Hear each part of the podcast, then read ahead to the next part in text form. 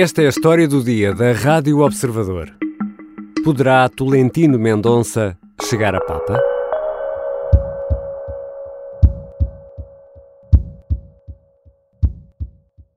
Laudetur Jesus Christus.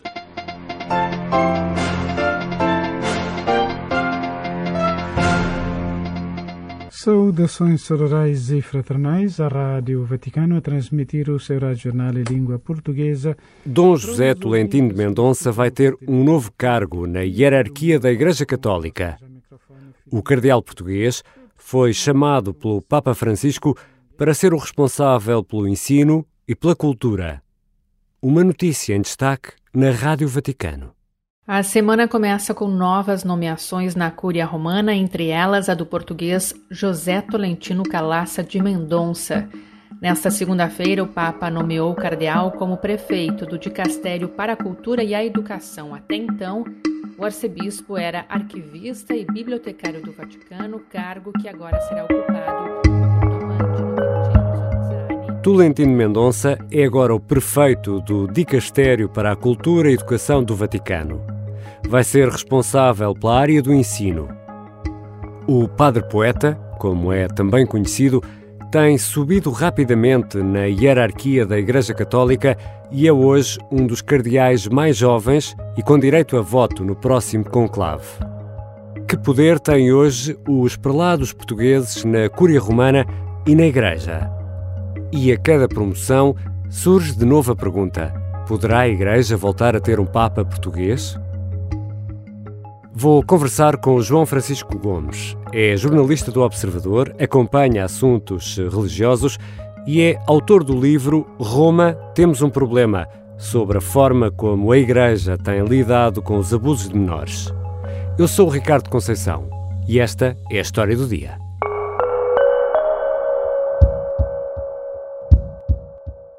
Bem-vindo, João Francisco. Olá, Ricardo. João, podemos dizer que uh, a Igreja Católica tem uma dimensão espiritual e outras dimensões mais terrenas. Por exemplo, o que é a Cúria Romana? Bom, na prática, a Cúria Romana é aquilo que podemos comparar ao governo civil de um país. Uhum. Uh, tal como Portugal ou qualquer outro país tem um governo, a Santa Sé, que é a entidade uh, de direito internacional que tem relações internacionais o com Estado. o Estado, digamos assim, que tem relações diplomáticas com múltiplos Estados e que é também a entidade que tem soberania sobre o território do Vaticano, uhum. mas o Vaticano e a Santa Sé são entidades diferentes. Um, a Santa Sé, no fundo, é a entidade estatal ou de, internacional que dá corpo à Igreja Católica, que tem presença em todo o mundo. E a Igreja Católica, por via da Santa Sé, é governada pela Cúria Romana. O chefe é o Papa e tem vários ministérios, digamos assim. E o Papa Francisco tem sido o protagonista de uma tentativa de mudança, de reforma. Não sei se podemos usar o termo reforma numa questão ligada à Igreja Católica. Podemos perfeitamente. Neste caso concreto, eh, o Papa tem, tem de facto promovido uma reforma profunda da Cúria Romana que aliás vem em linha com aquilo que foram as congregações gerais uh, de 2013, antes do conclave uh, em que o Papa Francisco foi eleito. Uh, havia uma noção muito clara de que a Curia Romana se tinha transformado numa instituição pesada, uhum. com muitos organismos, com muitas pessoas e pouco ágil a responder aos desafios seja, contemporâneos. Com, com, muitos ministérios, muitas secretarias de Estado, direções gerais, Exatamente. É, esse, é esse o sentido? Exatamente, muitos organismos diferentes, com nomes diferentes, as congregações, os conselhos, os comitês, as academias, etc., que eram tudo organizações com um nível hierárquico ligeiramente diferente, todos eles com muitas estruturas, com muitas pessoas uh, e, sobretudo, que já não estavam a ser capazes de dar resposta aos desafios de hoje. Eu dou um exemplo concreto. Uh, a Congregação para a Doutrina da Fé, historicamente a sucessora da Inquisição, digamos assim, historicamente considerado o grande uh, organismo da, da, da Curia Romana, um, ehm, atualmente nesta reforma, já podemos ir um pouco à reforma, uhum. integra a Comissão para a Proteção de Menores que é uhum. aquele organismo criado eh, pelo Papa para dar resposta a esta crise que, tem, que a Igreja tem vivido. Uh, mas antes desta reforma, esta comissão uh, estava ali um pouco a navegar no meio dos vários organismos da Curia Romana, não se conseguia impor a nenhum. Uh, Aliás, foi esse o motivo pelo qual aquela comissão no início não conseguiu trabalhar muito bem, porque ninguém respeitava as, as orientações da comissão, porque ela não, fazia, não, não havia lugar na estrutura, porque a estrutura se tinha tornado uh, numa coisa muito difícil de uh, manobrar, digamos uhum. assim. E o Papa, nessas congregações, quando faz o discurso aos cardeais uh, em que apresenta, no fundo, a sua visão para aquilo que deve uh, mudar na Igreja e que ainda é visto como o grande documento programático do Papa Francisco um, ehm, para a sua, com vista à sua eleição, uh, apresenta uma proposta de reforma e renovação da Cúria, que foi o grande objetivo do pontificado do Papa Francisco e que foi concluído este ano, foi implementado no verão deste ano. De resto, a Congregação para a Doutrina da Fé eh, teve à sua frente o cardeal Ratzinger, que depois veio a ser eleito Papa Bento XVI. O que é que mais mudou na, na Cúria? Sim, o Papa Francisco determinou, uh, em primeiro lugar, uh, um, o fim, a abolição uh, das congregações e das comissões e tudo isso. Portanto, todos os organismos da, da Cúria Romana atualmente chamam-se dicastérios. Uhum. São 16 muitos foram concentrados, eh, outros foram extintos, reorganizados, eh, de modo a que a estrutura seja mais pequena e haja uma igualdade entre todos os departamentos, uhum. digamos uhum. assim. Além disso, fica consagrado na nova Constituição que uh, os cargos de topo, o prefeito uh, uhum. de cada um destes dicastérios, pode ser um, um sacerdote, um cardeal, um bispo, mas também pode ser um leigo. E isto é hum. é uma novidade muito interessante que o Papa Francisco introduz, porque ele já o tinha feito, ele já tinha nomeado um leigo para liderar um destes uh, organismos, mas agora fica especificado nesta, um, nesta nova Constituição que estes cargos tanto podem ser ocupados por clérigos como leigos. Uh, portanto, é claramente uma mudança de mentalidade no modo como uh, a cúpula da Igreja Católica é interpretada e como é colocada ao serviço da Igreja em todo o mundo e não uh, como uh, instituição onde se concentra o poder uhum. clerical da Igreja. É muito interessante essa, essa mudança. E, e, e que cargo ocupava o Cardeal Tolentino Mendonça até agora? Até agora, o Cardeal Tolentino Mendonça era o arquivista e bibliotecário da Santa Sé. Ele, no fundo, tutelava quer o arquivo uh, do Vaticano, o antigo arquivo uhum. secreto, cujo nome foi mudado pelo Papa Francisco justamente porque uh, se acreditava que era um nome que, enfim, estimulava muito. Estimulava a imaginação. É? Exatamente. Uh, e também tutelava a Biblioteca Apostólica do Vaticano, que é a biblioteca mais antiga do mundo. E, portanto, juntos, estes dois arquivos guardam algum dos, alguns dos tesouros mais preciosos da história Tem da humanidade. Tesouros incríveis. E agora, o que é que vai fazer? Bom, agora o Cardeal Tolentino Mendonça vai ser o prefeito, ou seja, o ministro, digamos uhum. assim, uh, da, uh, do dicastério para a cultura e a educação. Portanto, ele vai tutelar estas duas áreas que até agora estavam separadas em numa congregação e numa comissão e que agora foram fundidas num único dicastério. E agora estão juntas. E dentro dessa lógica do governo, portanto, vai responder diretamente ao Papa Francisco? Sim, diretamente ao Papa Francisco, que é o chefe do governo. E, que competências vai então ter uh, Tolentino Mendonça? Bom, o Dicastério uh, da Cultura e da Educação, como o nome nos permite intuir, vai uhum. estar dividido em duas secções, uma da cultura e outra da educação. No que toca à secção da cultura, no fundo, uh, o, o, Cardeal Tolentino Mendonça vai ficar com todas as responsabilidades uh, que cabiam ao, ao Conselho Pontifício para a Cultura, uh, que no fundo é um organismo que promove o diálogo entre a Igreja e o mundo das artes, o mundo da cultura, o mundo da literatura. É também o organismo que é responsável, por exemplo, pelos esforços de preservação do património arqueológico, dos edifícios, das obras de arte, etc., que existem nas igrejas de todo o mundo.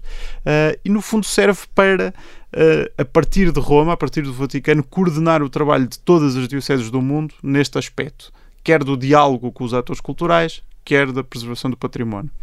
Por outro lado, no âmbito da educação, uh, no fundo, Tolentino Mendonça fica com a tutela de todo aquilo que é o universo educativo da Igreja Católica em todo o mundo. Eu posso dar alguns números. Escolas, que, universidades. Justamente, estamos a falar de uh, eh, 1360 universidades católicas em todo o mundo. 1360? Sim.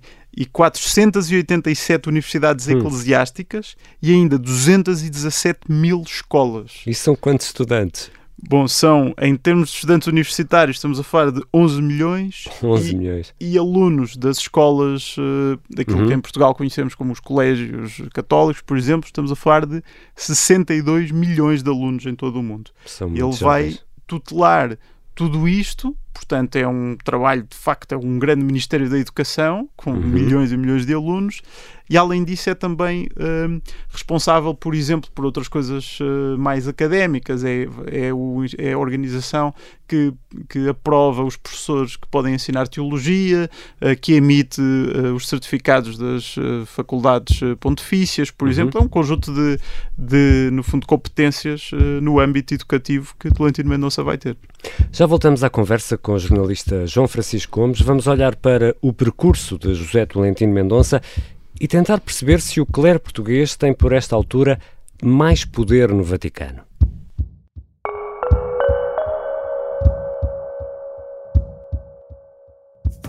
O Brasil está dividido. Não tem mais espaço para ladrão em nosso país. Que esse fascista que está governando esse país Às segundas, ao meio-dia na Rádio Observador. Sara Antunes de Oliveira, Cátia Bruno e João Gabriel de Lima sentam-se à mesa do Café Brasil. Acho que se podia dizer sambando na cara das inimigas. Fala sério. Todas as semanas, um convidado diferente para analisar a campanha e os candidatos. O seu governo foi o governo mais corrupto da história do Brasil. o país que eu deixei é um país que o povo tem saudade. Café Brasil, na Rádio Observador e em podcast. Estamos de volta à conversa com o João Francisco Gomes, jornalista do Observador, é especialista em assuntos religiosos. João, Tolentino Mendonça vem da Madeira, agora está no Vaticano. Lá se consegues responder a este desafio, tentar resumir uma vida de 56 anos aqui num minuto ou menos de um minuto. É, é um desafio difícil, mas eu vou começar já. Então vamos a Eh, isso. Tolentino Mendonça nasceu em 1965 na Madeira, mas foi para Angola com a família quando ainda tinha um ano de idade. Eh, voltou só depois do 25 de Abril, quando tinha 9 anos de Uhum. idade, com, com toda a família, eh, e cresceu na Ilha da Madeira. Foi na Ilha da Madeira que contactou com a literatura pela primeira vez, eh, inicialmente pela voz quer da avó, quer de uma zeladora de igreja analfabeta. E ele faz Hum. muita questão de dizer que a avó dele, que não sabia ler nem escrever, foi a sua primeira biblioteca. Isso é muito interessante. Contava-lhe histórias de livros que sabia de cor. Eh, ainda em criança entrou no seminário, tinha 11 anos de idade e começou logo na altura uma certa produção literária. Ele escreveu o primeiro poema com 16 anos, Uhum. o primeiro poema que está publicado. Eh, depois disso, foi estudar teologia, acabou por ser ordenado padre em 1990. Daí foi diretamente para Roma para fazer o seu mestrado e quando voltou foi colocado como professor na Universidade Católica eh, e como eh, capelão. Eh, ele até eh, 2018, até a altura em que foi nomeado eh, para, para ocupar cargos no Vaticano, eh, era vice-reitor da Universidade Católica e era também capelão da Capela do Rato, em Lisboa. Um, um local muito importante na, na história contemporânea. E eh, é apresentado como padre poeta, ele é um homem de cultura, não é? Sim, eh, o padre e o poeta em Tolentino Mendonça confundem-se e não se separam, e ele Uhum. próprio faz questão de dizer que eh, quando escreve poesia não está a pregar, e quando está a pregar também não está necessariamente a Hum. fazer poesia, mas também está a fazer tudo ao mesmo tempo, e ele classifica-se de modo muito interessante como um cristão que escreve poesia, e portanto, não que a poesia seja propriamente eh, cristã ou, enfim, que tenha um intuito de, de evangelização, Uhum. digamos assim, mas ele apresenta-se como um cristão que escreve poesia. E o próprio Papa Francisco, ahm, quando, na sua nomeação cardinalícia, quando, ele, quando o Tolentino Mendonça lhe pergunta o que é que, enfim, o que é que aconteceu ali, porque é que lhe ele- telefonaram? porque é que foi aquilo, eh, o, o próprio Papa diz-lhe tu és a poesia, que é uma, uma, uma frase muito, muito interessante. P- p- Porque ele defende que os padres devem ouvir música, devem ver cinema, devem ler, não é? Justamente, ele defende um diálogo entre aquilo que é a tradição da Igreja e a cultura contemporânea. Ele diz que um bom biblista tem que ver cinema, ler livros, etc., porque a própria Bíblia é uma biblioteca. A Claro. própria Bíblia é um livro que tem uma dimensão literária importantíssima. É, é o livro dos livros, não é? Justamente. E, e como é que foi o percurso no Vaticano? Bom, o percurso de Tolentino Mendonça no Vaticano começa, na verdade, ainda uh, em Portugal. Em 2017, ele foi convidado pelo Papa Francisco para orientar o retiro anual de Quaresma do Papa e da Cúria Romana, uh, em fevereiro do ano seguinte, em 2018. Uh, foi um retiro, ele inicialmente ele aceitou naturalmente, mas inicialmente com, com algumas reticências, não percebia exatamente porque é que um simples padre tinha sido escolhido para, um, para uma função que é, que é de uma grande honra no, uhum. no, no Vaticano. Uh, mas lá foi, ele escreveu uma, um, um ciclo de reflexões uh, sobre o, o, elogio da sede, que aliás foram, foram publicados depois em 2018 em livro, uh, e o retiro foi de facto um grande sucesso. O Papa Francisco ficou fascinado com a forma como o Tolentino Mendonça de facto estabelece as pontes e faz este diálogo entre o Evangelho e a cultura contemporânea. Ele cita uh, escritores, cita músicos, cita, uh, cita uh, filmes e tudo isto aliado à força do Evangelho que ele propõe, que ele propôs ali aos membros da Curia Romana, fez crescer no Papa Francisco a ideia de que este era um homem de cultura mas ao mesmo tempo um homem da Igreja e que seria a figura certa para, uh, para, para, liderar, no fundo, estes destinos da cultura no Vaticano atualmente. E, portanto, logo em 2018, ele foi elevado a arcebispo e foi uh, convidado pelo Papa Francisco para ser o bibliotecário, o arquivista do hum. Arquivo do Vaticano. E, e é só depois que é elevado a cardeal? Sim, ele primeiro foi durante cerca de um ano uh, apenas arcebispo e foi o arquivista e bibliotecário do Vaticano. E em 2019 foi elevado à dignidade cardeal uh, e na altura foi até o segundo elemento mais novo do Colégio Cardinalício. Uh, portanto, é um percurso que, assim, em, em, menos de dois anos, ele foi de padre a cardeal, que é muito interessante. Pode-se dizer que foi assim um, uma subida ou uma ascensão em flecha? Seguramente uma ascensão em flecha, não há notícia de uma, de uma ascensão desta, desta rapidez. E, e foi o Papa Francisco que o, quem o descobriu ou terá sido recomendado?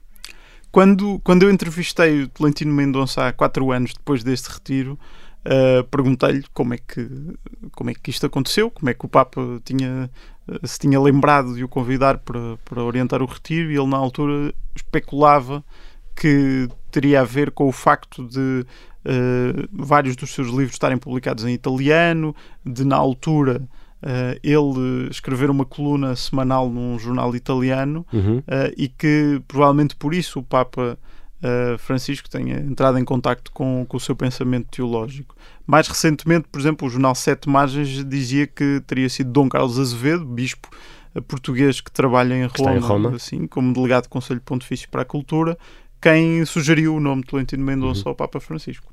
Há um tema que está na ordem do dia, já falaste dele aqui neste episódio da História do Dia, a questão dos abusos menores. Uh, tu, João Francisco, uh, és autor de um livro, Roma, temos um problema, que é um livro que aborda a forma como a Igreja uh, se relacionado com este problema ao longo de dois mil anos. É conhecida alguma posição pública de José Tolentino Mendonça sobre esta questão? É conhecido, uh, embora Tolentino Mendonça não, não se pronuncie extensivamente sobre, sobre este assunto. Normalmente os seus pronunciamentos públicos uh, são enfim, mais sobre a dimensão cultural uhum. uh, da, da Igreja, etc. Mas, por exemplo, para dar um, exemplo, numa entrevista ao público em 2018, justamente na, na, altura em que toda esta mudança na sua vida aconteceu, uhum.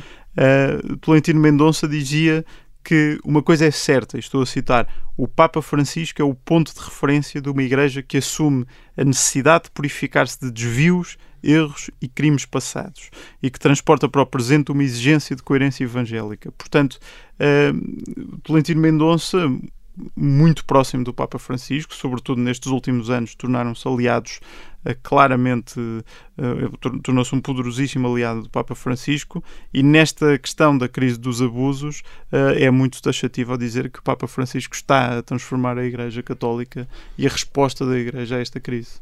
E numa altura em que se especula sobre a hipótese de uma resignação do, do próprio Papa Francisco, Portugal tem três cardeais eleitores, ou seja, três cardeais que podem eh, participar num eventual conclave e escolher ou serem escolhidos para Papa. É isto, João Francisco? Sim, e é inédito. Uh, pela primeira vez, uh, Portugal, se houvesse hoje um conclave para escolher o próximo Papa, tinha três cardeais com direito de voto. Além de Tolentino Mendonça, também o Cardeal Patriarca de Lisboa, Dom Manuel Clemente, e o antigo Bispo de Laria Fátima, Dom António Marto. Perdem esse direito de voto aos 80? Aos, aos 80, 80 anos. anos, sim. E sempre que as portas da Capela Sistina se trancam, com chave, com clave, é isso que quer dizer com clave, Há especulação sobre uh, quais os cardeais mais uh, papabili, para usar aqui a expressão em italiano. Dom José Tolentino Mendonça estará nessa lista? É uma especulação muito difícil de fazer. um, sobretudo, eu acho que é importante dizer isto, sobretudo neste contexto concreto em que um próximo conclave acontecerá. Uh, o Papa Francisco, além da reforma da Cúria Romana, tem feito uma reforma muito profunda do Colégio dos Cardeais.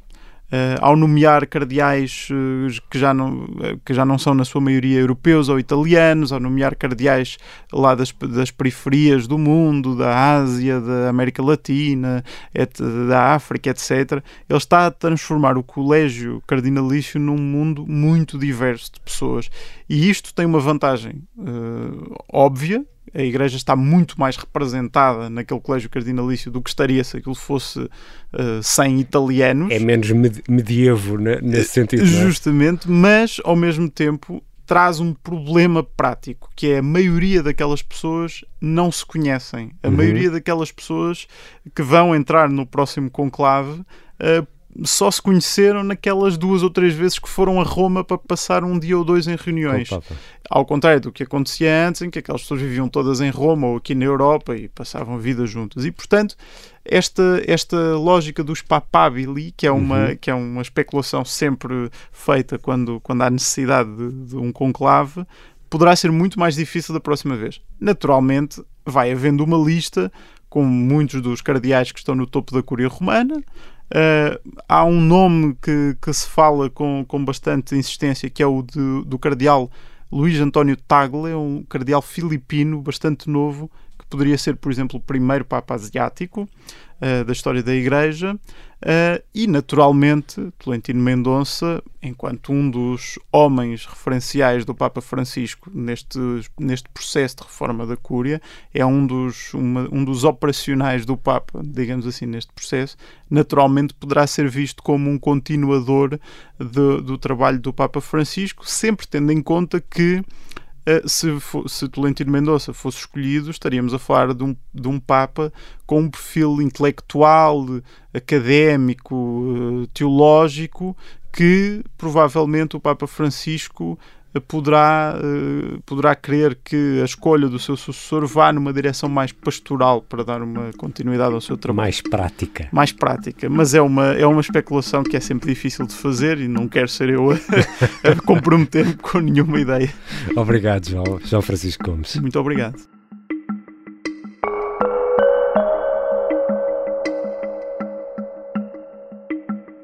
João Francisco Gomes é jornalista do Observador, é especialista em assuntos religiosos e é autor do livro Roma, Temos um Problema: Como a Igreja Católica lidou com dois mil anos de abusos sexuais. Esta foi a história do dia. A sonoplastia é do Bernardo Almeida, a música do genérico do João Ribeiro. Eu sou Ricardo Conceição. Até amanhã.